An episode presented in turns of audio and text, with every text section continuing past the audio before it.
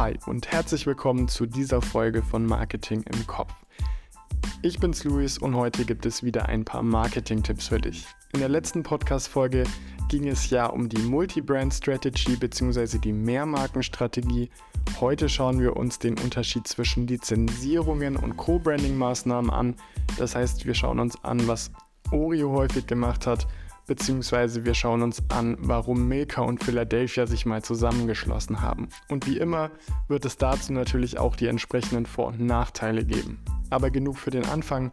Ich würde einfach mal sagen, auf los geht's los und los.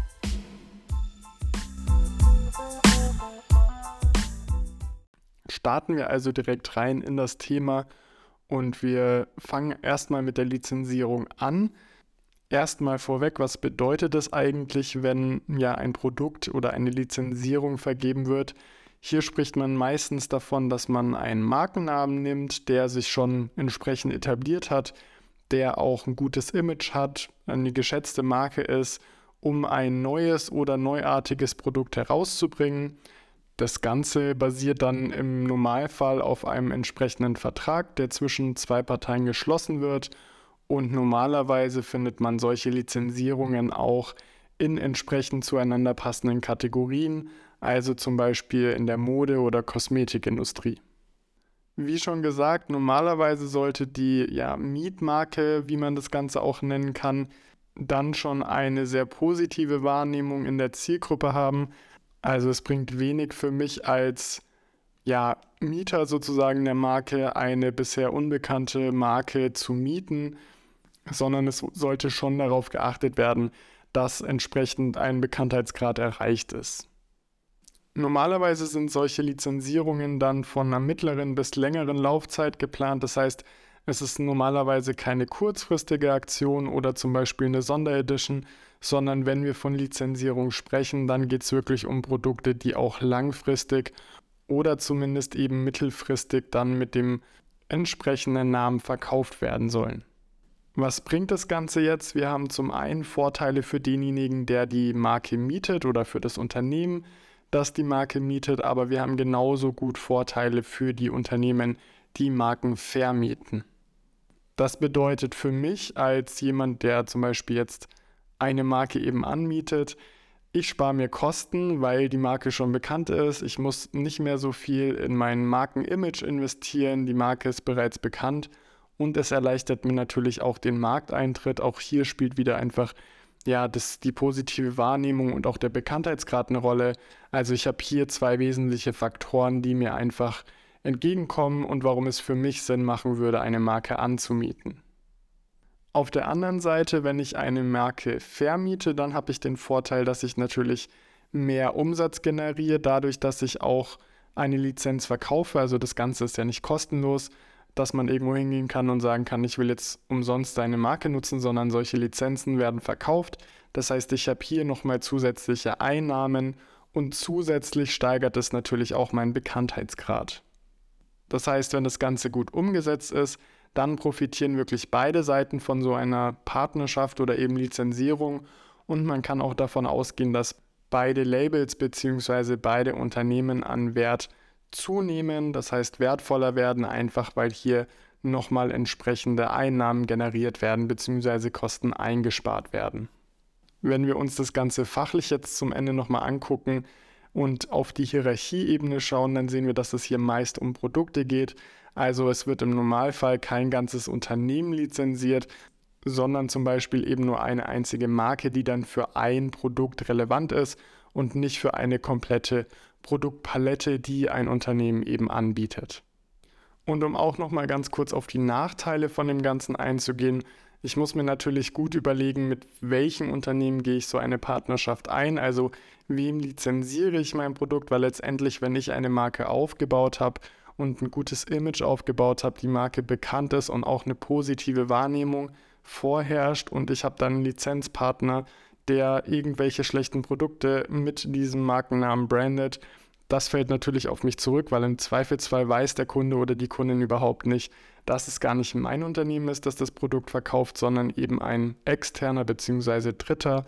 Das fällt auf mich zurück. Das heißt, hier im Vorfeld auf jeden Fall darauf achten, wem vertraue ich den Markennamen auch an und wem traue ich auch wirklich zu, dass das Unternehmen mir an der Stelle wirklich auch eine Steigerung meiner Markenbekanntheit bzw. eben auch einen höheren Umsatz verschafft.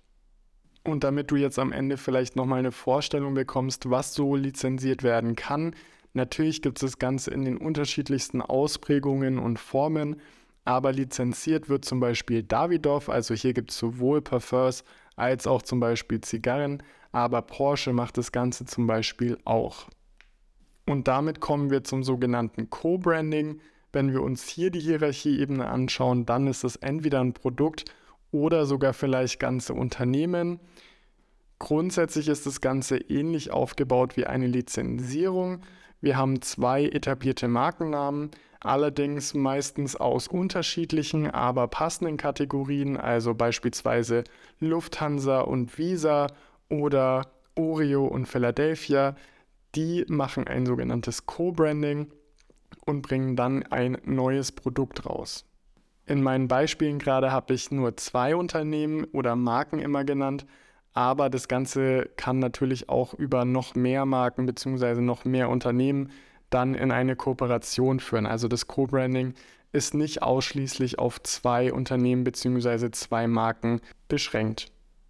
Auch hier ist es wieder so, natürlich sollte man sich entsprechend positiv wahrgenommene Marken aussuchen, die man dann für das Co-Branding nutzt, einfach um hier auch wieder die entsprechenden Synergieeffekte nutzen zu können. Und auch hier ist es im Normalfall auf eine mittelfristig bis langfristige Kooperation ausgerichtet.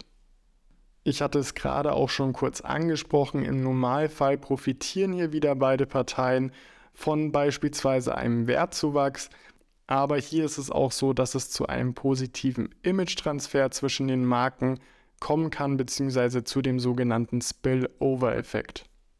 Und dann kommt natürlich noch hinzu, dass man mit zwei unterschiedlichen Marken, die aber wie gesagt im besten zusammenpassen sollten, auch entsprechend neue Märkte bzw. neue Kategorien erschließen kann und dort eben neue Produkte mit in den Markt bringen kann, auch wenn man vielleicht als Einzelmarke gar nicht wirklich in den Markt reinpasst und da kein entsprechendes Produkt anbieten kann. Und als letzter Punkt, der hier auf jeden Fall noch mit reinspielt, ist auf jeden Fall der Kostenfaktor. Ich habe natürlich, wenn ich ein neues Produkt entwickle und es gemeinsam mit einem anderen Unternehmen bzw einer anderen Marke mache, im besten Fall deutlich geringere Kosten, als wenn ich so ein Produkt wirklich ganz alleine auf den Markt bringen muss, beziehungsweise kreieren muss und alleine deswegen macht es auch schon Sinn, sich hier entsprechende Partnerunternehmen zu suchen und ein entsprechendes Co-Branding durchzuführen. Lass uns noch kurz einen Blick auf die Nachteile vom Co-Branding werfen. Ich hatte schon die entsprechend positiven Synergieeffekte wie Image-Transfer und Spillover-Effekt angesprochen, aber das Ganze geht natürlich auch in die entgegengesetzte Richtung. Das heißt, hier kann es natürlich auch zu negativen Synergieeffekten kommen, vor allem wenn eine Marke vielleicht zu dem Zeitpunkt, wo das Co-Branding äh, abgemacht wird und das neue Produkt auf den Markt kommt, dann ein bisschen kriselt und vielleicht ein schlechtes Image hat, einen Shitstorm hinter sich hat oder ähnliches, dann kann das Ganze natürlich auch auf die eigene Marke überspringen. Dann ist es auch so, dass das eigene Markenimage verwässert werden kann, weil man vielleicht ja nicht mehr für die eigenen Ideale und die eigenen Standpunkte der Marke eintritt, sondern eben ja irgendwie so alles bedienen will, aber auch nicht so richtig. Da kann es dann eben zu einer Verwässerung des Markenimage kommen. Und wenn wir schon beim Markenimage sind, also das, was beim Kunden ankommt, dann sollten wir auch noch über die Markenidentität sprechen, also das, was ich als Unternehmen vermitteln will, rüberbringen möchte. Und hier kann es natürlich dazu kommen, dass es auch, ja, ich sag mal, zu Verwirrung im Unternehmen kommt über die eigene Markenidentität. Ist eigentlich selbsterklärend, wenn ich auf der einen Seite eine Verwässerung des Markenimages habe, weil ich vielleicht nicht mehr für meine eigenen Ideale und Standpunkte einstehe, dann habe ich dasselbe Problem möglicherweise eben auch im eigenen Unternehmen und die Mitarbeiter wissen einfach selber nicht mehr so richtig, für was steht denn jetzt eigentlich meine Marke. Und um einen letzten Punkt jetzt noch anzusprechen, das ist der Punkt, dass der ganze Prozess eines Co-Brandings relativ schwierig zu bewerten ist. Also Es fängt schon an dabei, ein neues oder ein passendes Unternehmen in einer anderen Kategorie zu finden und mit diesem Unternehmen oder eben der Marke dann auch ein entsprechend neues Produkt auf den Markt zu bringen.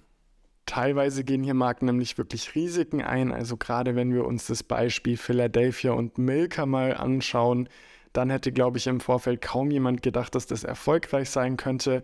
Aber wenn wir auf die Verkaufszahlen schauen, beziehungsweise wenn wir uns gucken, wie lange das Produkt jetzt schon auf dem Markt ist, dann ist es immer noch auf dem Markt und wird immer noch verkauft. Dann muss es irgendwo ja ein Erfolg gewesen sein und sowohl für Philadelphia als auch für Milka eben eine entsprechende Relevanz haben. Wenn wir uns jetzt noch ganz kurz anschauen, welche Möglichkeiten bzw. Formen es von Co-Branding gibt, dann haben wir hier vor allem zwei Stück. Das eine ist die Möglichkeit, dass zwei Marken eine komplett neue Marke formen. Und die zweite Variante ist, dass eine Marke quasi eine andere beherbergt. Also so wie wir von Philadelphia und Milka gerade gesprochen haben, das wäre dann letzteres. Die Marke Philadelphia beherbergt sozusagen die Marke Milka. Wichtig ist es im letzteren Fall, dass die Marke, die sozusagen beherbergt wird, auch entsprechende Entscheidungsbefugnisse hat, um da eben auch eine relevante Rolle in der Entscheidungsphase dann spielen zu können und auf der anderen Seite aber natürlich auch einen entsprechenden Anteil am Produkterfolg haben sollte, also da entsprechend auch integriert in das neue Produkt sein sollte. Und von Co-Branding sprechen wir im Allgemeinen eben dann, wenn zwei Markennamen auch wirklich auf einem Produkt dann am Ende draufstehen, im Gegensatz zu der Lizenzierung, wo es eigentlich nur darum geht, einen Markennamen einzukaufen und den dann entsprechend auf meinen Produkten auch aufdrucken zu dürfen und dann das Produkt mit dem entsprechenden Markennamen auch verkaufen zu dürfen. Und bevor die Folge jetzt zu Ende ist, vielleicht noch ein kurzer Disclaimer für alle, die sich die Folgen jetzt über Markenhierarchie und Markenarchitektur angehört haben und da so Begriffe wie Familienmarken, Subbrands und so weiter gefallen sind. Häufig werden diese Namen nicht zu 100% korrekt im alltäglichen Unternehmenssprachgebrauch eingesetzt. Also nicht wundern, wenn das ein oder andere Mal vielleicht von Einzelmarken oder der Einzelmarkenstrategie gesprochen wird, auch wenn es eigentlich um was anderes geht. Ich glaube aber, das können wir alle verkraften und letztendlich geht es ja auch nur darum, mal zu verstehen, wie das Ganze aufgebaut ist und was für Möglichkeiten es alles gibt.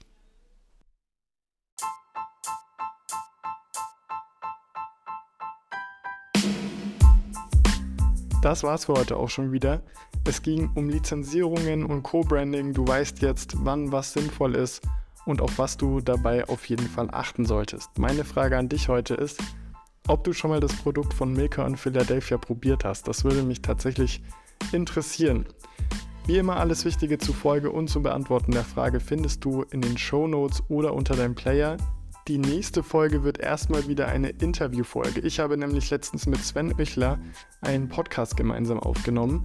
Er war schon auf der OMR-Bühne, hat Webinare im Rahmen der OMR Deep Dives gehalten, war Autor beim OMR Generation Z Report, hält Workshops bei TikTok selbst, betreut viele Kunden erfolgreich auf TikTok und ist auch selbst Creator mit über 750.000 Followern. Gemeinsam sprechen wir über, wer hätte es gedacht, TikTok natürlich und die Creator Economy. Es wird zum Beispiel um Mr. Beast gehen und es wird darum gehen, auf was du bei deinem TikTok-Game in 2023 auf jeden Fall achten solltest. Also wenn dich das Thema interessiert, dann hör da auf jeden Fall rein. In der nächsten Folge mit Marketing-Tipps wird es dann um die sogenannte Brand Activation gehen, frei ins Deutsche übersetzt, also darum, wie man Marken aktiviert. Bisschen besser übersetzt soll es dann also um die Markenführung gehen. Wie immer bleibt mir sonst nur noch zu sagen, wenn dir gefällt, was du hörst, dann lass gerne eine 5-Sterne-Bewertung da und abonniere kostenfrei den Podcast. Schreib mir gerne, was dir an der Folge am besten gefallen hat und ansonsten war es das heute von meiner Seite. Wir hören uns in der nächsten Folge. Mach's gut, bleib gesund und ciao.